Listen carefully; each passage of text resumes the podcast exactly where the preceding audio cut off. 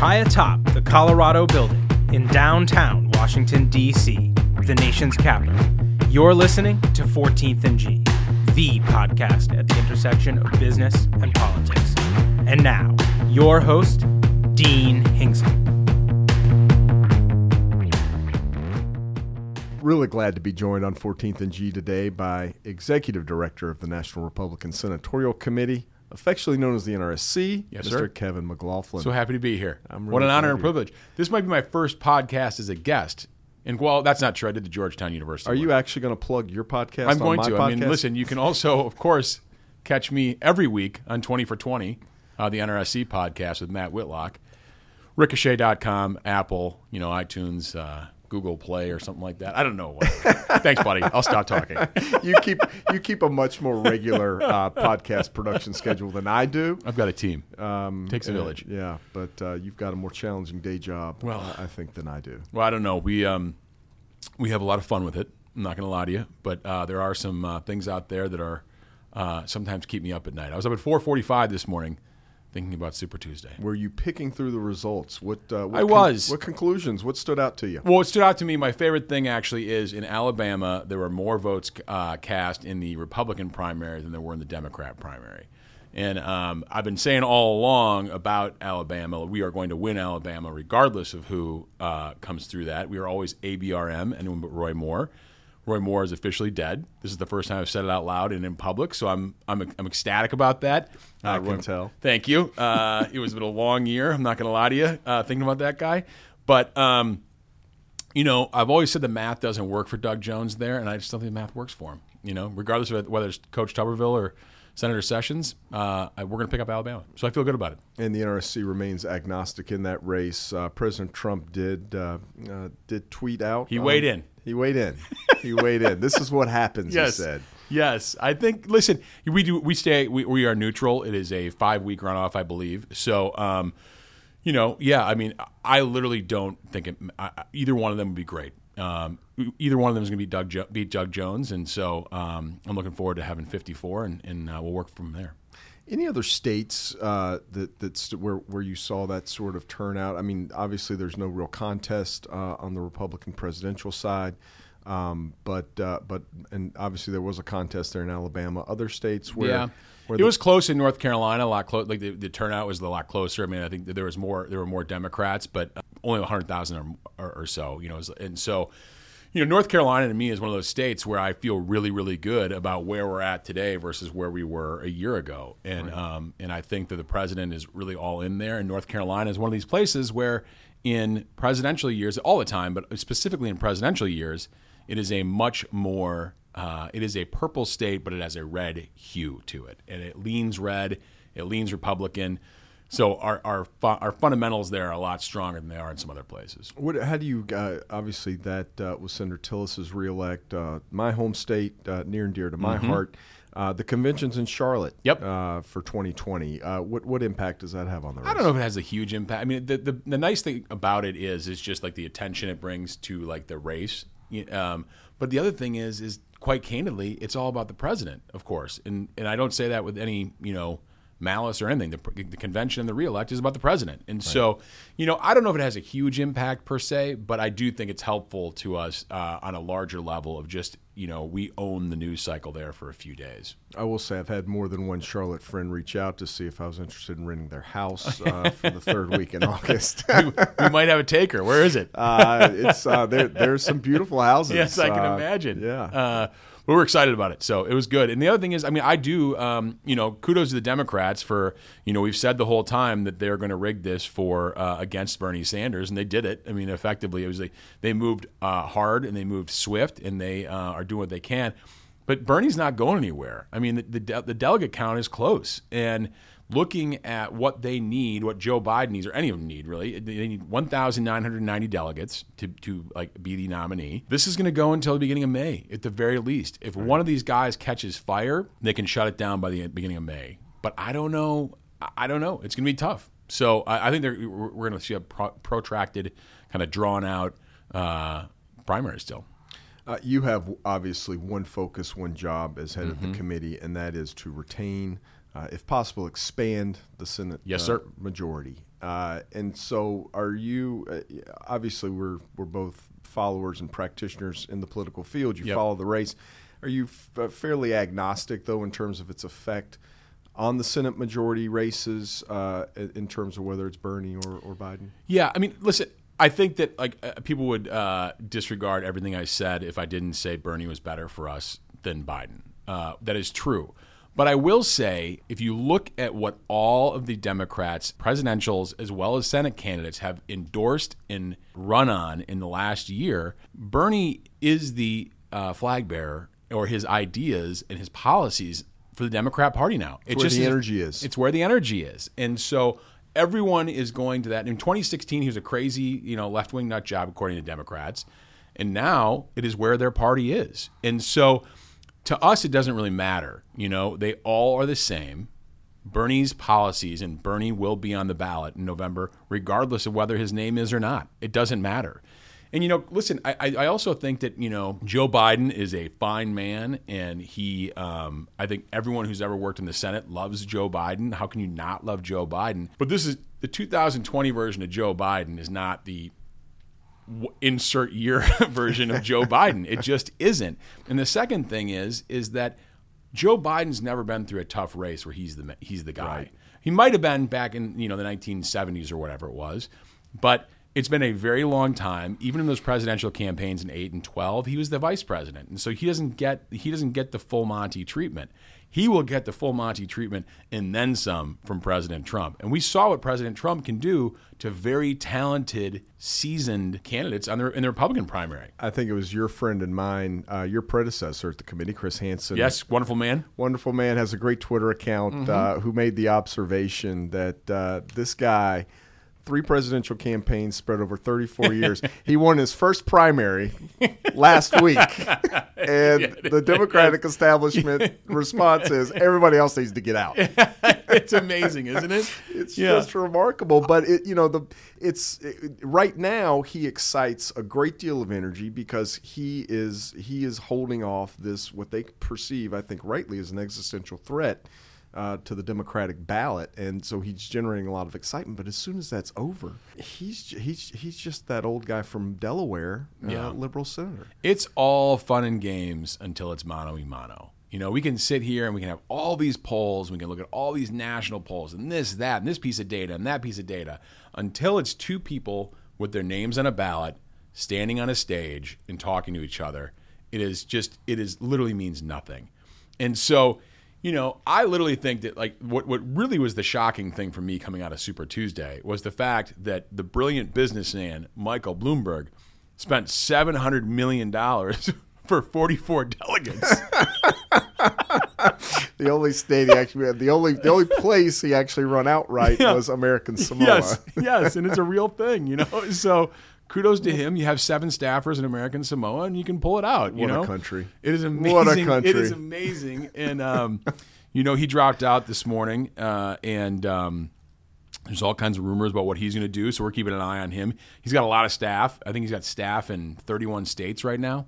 Um, he's spent, like I said, 700 million. So uh, he's got 60 billion. Yeah, so, So- that that by my, that leaves him fifty nine point three billion dollars to okay. spend. And Kevin, that's a good uh, a, a good segue into uh, the the committee has had uh, a tremendous fundraising We year have. uh, under Chairman uh, Senator Todd Young uh, and yourself, and, and congratulations Mm-hmm. Thank on you. that. But uh, our candidates up and down the ballot, I think even from Leader McConnell on down, are getting outspent. Mm-hmm. Right. Yeah. Uh, w- w- obviously, uh, the the money's not everything, but what's what's what's happening there, and and how do we counter that? Yeah.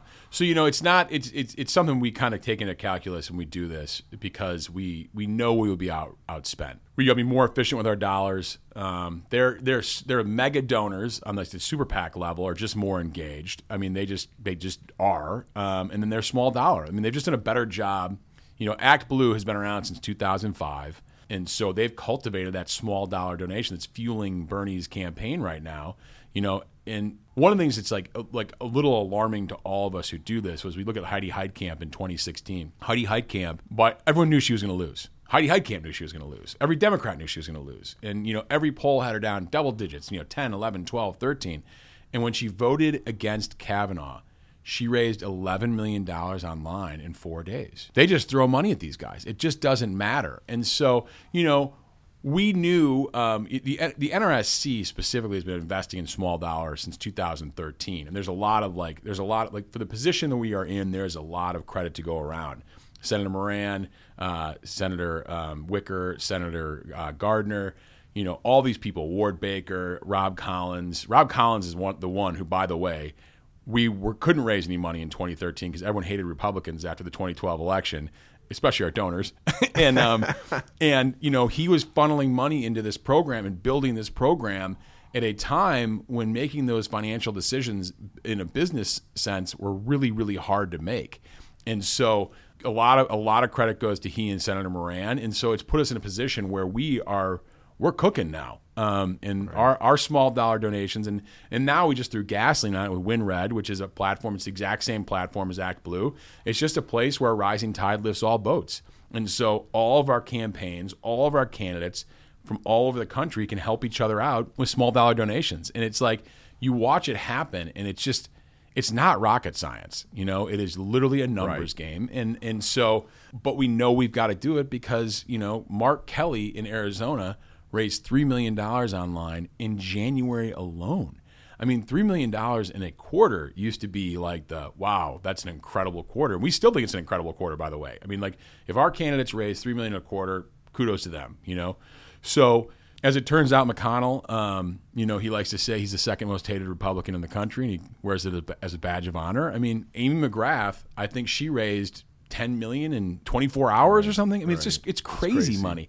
And at some point, there has to be the law of diminishing returns on this. Like, there's only so much TV you can buy. There's only so much you know uh, digital you can buy. And I really do. I firmly believe at the end of the day, and you know, call me a knuckle dragger, call me whatever you will, that candidates and campaigns matter.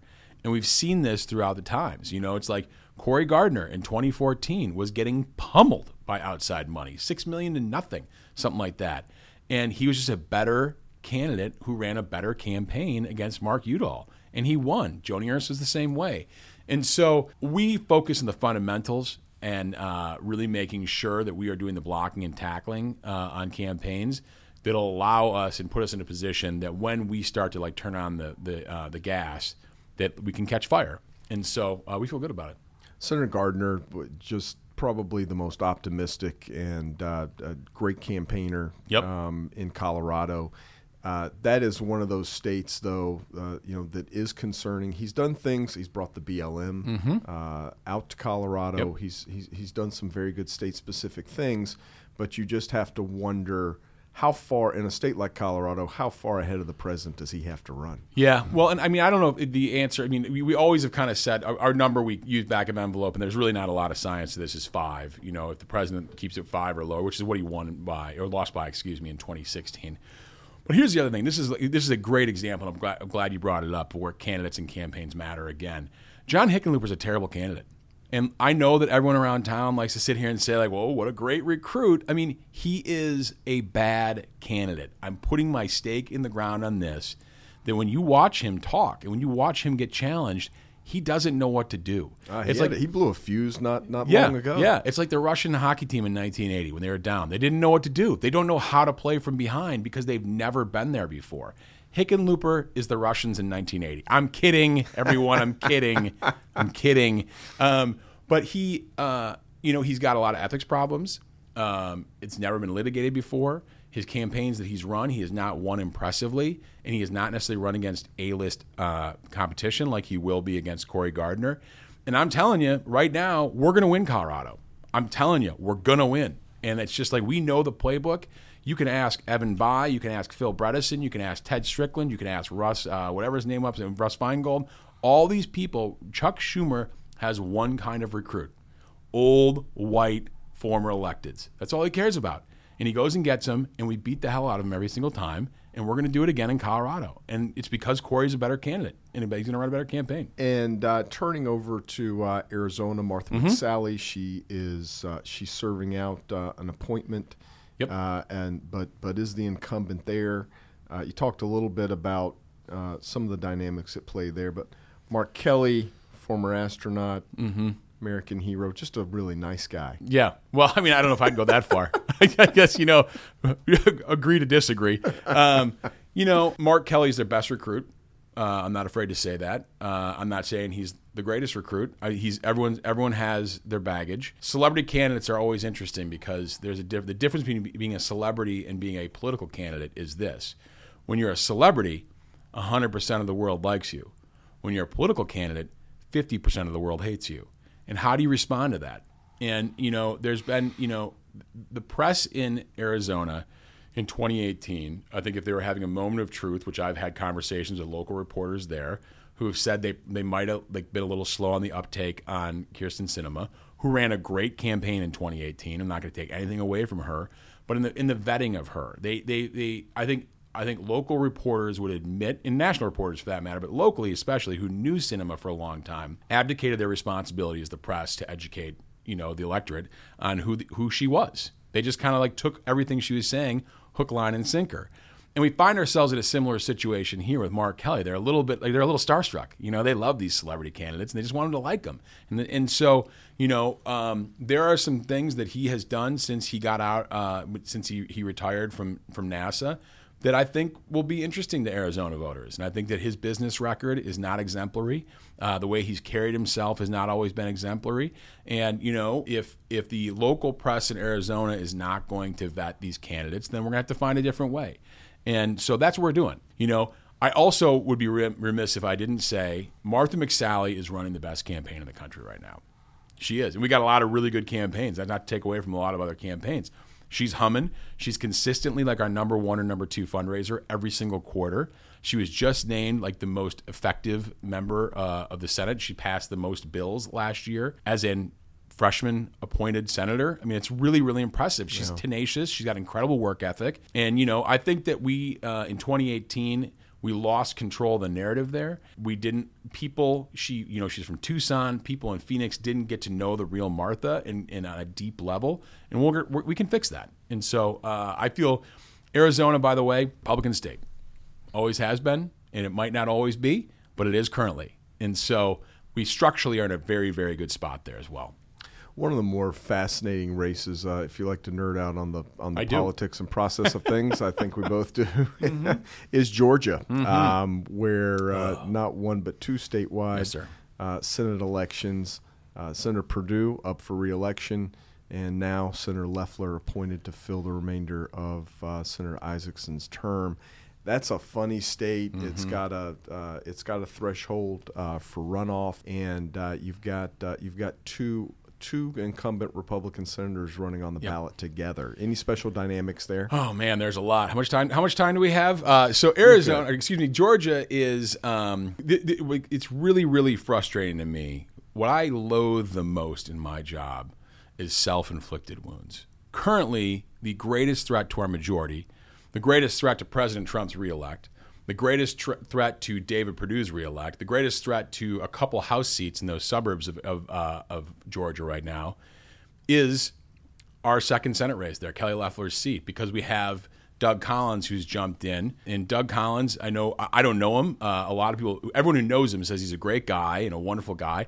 I just think he's getting really bad advice here. Uh, and you know, he jumped in. He was uh, he's got a, a, campaign that's fueled by spite uh, because he wasn't appointed. And I understand that uh, he didn't love the process, but it's not a reason to burn everything down. So the the reason I bring this up too, and the reason I say it is kind of what you talked about. There's just a lot of stuff brewing in the pot right now. And you know, voter registration in Georgia, there are currently 1.4 million more registered voters today, as I sit here and talk to you, Dean, than there were in 2016. Wow. 1.4 million more voters. A function of people moving into the state, a function of Stacey Abrams drive. spending tens of millions of dollars out right. of a, out of a uh, super PAC to register voters. I mean, it's it's kind of a perfect storm of everything. And so, looking at this, the, the other the other factor that comes into this is is you know Senator Perdue's race is a regular old race. It's you got a primary in May. You got if you don't get to 50 plus one, like you said, you got a runoff. But then you have a Democrat versus a Republican on the November ballot. Senator Loeffler's is not that way. It is a jungle uh, general, and so everyone is on the ballot on election day which means when you have two Republicans who are splitting the Republican vote and beating each other up instead of focusing on the Democrat, it creates a massive opening for a So, Democrat. Kevin, I'm sorry. I don't. I don't know if I realize this. Mm-hmm. Loeffler and Collins will not face off in the primary. there will be no May. primary in that race. They go straight is- to the general. this is the problem. Both on a jungle ballot. Yeah. Wow. Yeah. Okay. The other issue with this is, is Senator Loeffler was uh, appointed presumably because uh, we have, if you, I know, I don't know if you've read about this. We've got a suburb problem. Uh, we've got a woman problem in the Republican Party. Heard- I've heard a little bit about it. so some ink has been spilled. She is a suburban woman who um, had an ability to attract those people. If we have her and uh, Doug Collins or any Republican, it doesn't. It's not even about Doug, to be honest with you. Just take him out of it. If you have two Republicans beating on each other, it's going to turn off those people in the suburbs, and that's where it hurts that sixth and seventh congressional district. And that's where you know the, the president, you know, won. He had just over fifty percent in in uh, in 2016 you know, if he if he if it starts to hurt him, like he can win with just a plurality, but like it starts to get a little dicey there. And so the bottom line is is we should be spending all of our time on defeating Democrats, and instead we have a situation here where we got a, a, a people running a campaign, like his staff has all left him, and the folks that are in there just don't care about him. And they're just going to say, you know, keep on going, man. We're grizzled freedom fighters. That's their words, not mine. Like, let's go out and be grizzled freedom fighters. And like, who has got his best interest in mind? Who is saying this is not going to end well for you, regardless of whether you win or not? Like, it is going to take a pound of flesh out of everyone. And so, it's really to me it's we're in that place as a republican party like are we that party of uh, 2010 or so where we lose multiple senate seats because we do dumb things to ourselves or are we the party of 2014 and 2016 that took care of our own business and didn't didn't let that happen. Georgia is our biggest problem right now, uh, and it causes the most heartache uh, or, or heartburn, I would say, for everyone because we're gonna we're gonna win, uh, but it's gonna it's gonna it's gonna cost a lot of everything. Everything. Yeah. Exactly. Last specific race I'll ask you Yes, about uh, is is Maine. Uh, the great Susan Collins. Yep. Bit of a legend there.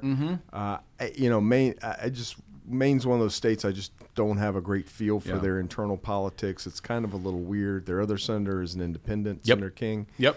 Uh, how do we feel about that? So let me tell you a couple things about Maine, and I'm glad you brought it up. Do you know what President Trump lost Maine by in 2016? did he split the congressional districts? He, uh, I think he did, but I but don't. I don't know. He lost by three, three points Three points statewide. statewide. President Obama won by 17 in 2008. The reason I bring up 2008 as opposed to 2012 is there was a senator on the ballot in 2008 as well named Susan Collins. Obama won by 17.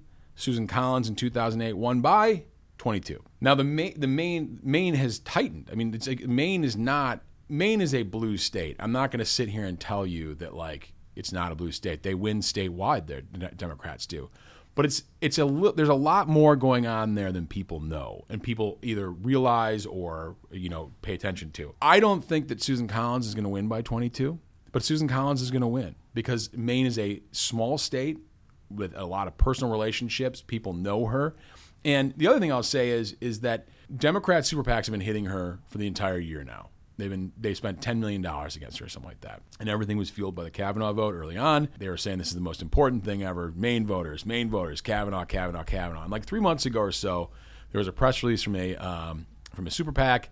They had a new ad out, and it was on the tax cuts, and it said, "This is polling shows this is the number one issue with Mainers." And it was kind of like, but I thought it was Kavanaugh. For the last eight months, it's been Kavanaugh, which tells me when I switch traffic, Dean, it's either it's either done, like it's been tapped out, or it's not working. Either one's not good in you know December of the off year. I think that Democrats. I've said this all along about Susan Collins. You worked in the Senate, you know her. Democrats are going to come after her with everything they have. They better pack a lunch. She is the toughest person, not woman, You're not going to outwork her. not going to outwork her. She's the toughest person I know, uh, and she is uh, invigorated by this. And Sara Gideon, I'd be remiss if I didn't say who she's running against, is um, who's got a primary, but she's the Speaker of the State House, and she on paper is a pretty good candidate, but she has ethics problems too. You know, I mean, I know that like a lot of your listeners, this is a little bit, but like they they, they will be dialed into this a little in the weeds, but they'll love this. You know, Sara Gideon, just an example of her, is she and her husband were giving donations to federal candidates, right? It's America. You can do whatever you want. Here's where it went a little awry. She was taking it and she was going to her state leadership PAC and submitting them for reimbursement. So she was getting reimbursed for federal campaign donations from a state leadership PAC, which, by the way, was taking corporate money. Is that frowned upon? It's, as it turns out, Should I the not have law, done the that? law does not does not smile upon that. Because had I known that is that was frowned upon, Yes. I, I yeah, well, you have might want it. to do some bookkeeping. Um, but the way we found that out, I'd love to tell you. Uh, we were dumpster diving and we're doing something uh, cool like that. She actually wrote on the memo of the reimbursement, reimbursement for federal campaign donations. Well, yeah, so you know. at least she's honest. She gets Honest points for honesty, I guess. But so uh, I feel, you know, listen, I know that I'm. I don't want to sound Pollyannish, but like I just, you know, I love our our crew. I love our candidates. Uh, I think that like I will go to uh, battle with them anytime. And so, and Susan Collins is that captain of that team who like you better, you better, you better bring your A game. Senate has taken, I think, in, in, in the in the Trump presidency, has taken two defining votes. Uh, one was Kavanaugh. Uh, The other was impeachment. Either both of those uh, are, are are they a wash or um, how, do, do they do they play in the in the 2020 election? you know, what, what, it remains to be seen on some level. To be quite honest with you, I mean, like as we've learned over the last three years, even more so than before that, you know, things move so quickly, and like the environment, the things that we think are important today. In all my years of doing this on election day, it's kind of like that wasn't important. Right. You know, I laugh about, we talked about this in 2014. I remember in the beginning of 24, 2013, I should say, like one of our major concerns was Lindsey Graham having a primary. And like, can Lindsey survive a primary? And, and, and this is, you know, January, February 2013. Not only did he survive the primary, I mean, he won the primary by 40 points. And so, you know, we get, you know, we deal with things as they come along. But on the issue stuff, I mean, listen, I, I think in the polling and like what you look at, uh, focus groups, polling, people thought the impeachment in particular was a total waste of time. Not a partisan way, and I'm not, I'm not really even saying that it's a good thing for Republicans. I just think they looked at it and were like, this is stupid. It's not going anywhere. So just we focus on something that matters to me everywhere. Maine, uh, Colorado. I mean, that was like a 60% issue in those states. Even better with independents and women slightly. So, like those key demos, we're looking at in, in impeachment and saying, you know what, this is just a waste of time. I've And- heard from many members who were home both before and, and after, and it just it never came up. Yeah. they were It- kind yeah. of they were kind of amazed. Yeah, it is pretty amazing. And I think that, you know, people are concerned about their jobs. They're concerned about healthcare costs. Like healthcare costs have been an issue that has been on the forefront of people's minds since I'm not going to put a date on it. I mean, it's Right. it's always a concern for people. And so the people who look serious, the people who are actually taking steps and addressing these things are the people that like voters are going to give them they're going to give them a look and they're going to say like I like that. You know, we uh, we have we have workers in this crew. I can tell you that much. This 2014 class is uh, they are not uh, they're not shrinking violets. I got to ask you for a prediction. Oh, dear. Uh, hold even, plus one, minus one. Well, listen, the only number that matters, as Leader McConnell reminds me on a daily basis in the United States Senate, is 51. So I um I am not in the prediction business, uh, as we all say when we get asked things like this on these uh, t- types of programs. But I will say we're going to hold the majority, come hell or high water. We have better candidates, we have better campaigns. We will be very well funded, thanks to a lot of people probably listening to this. We appreciate it. We will hold the majority. We have to hold the majority. There's way too much at stake. You know, I tell the staff a lot at the NRSC that you thought you were going to come here and start working on political campaigns, and like every day we're reminded the fate of the free world basically rests on our shoulders. And I, I say that kind of sort of tongue in cheek, but not really at all, actually. Uh, we get it every day, and we know we know how important our jobs are. We know how much is at stake. We're going to give them hell. the Senate's the bulwark. Kevin McLaughlin, Executive Director of the NRSC. Thank Thanks you, for sir. joining me on Appreciate you 14th having G. me.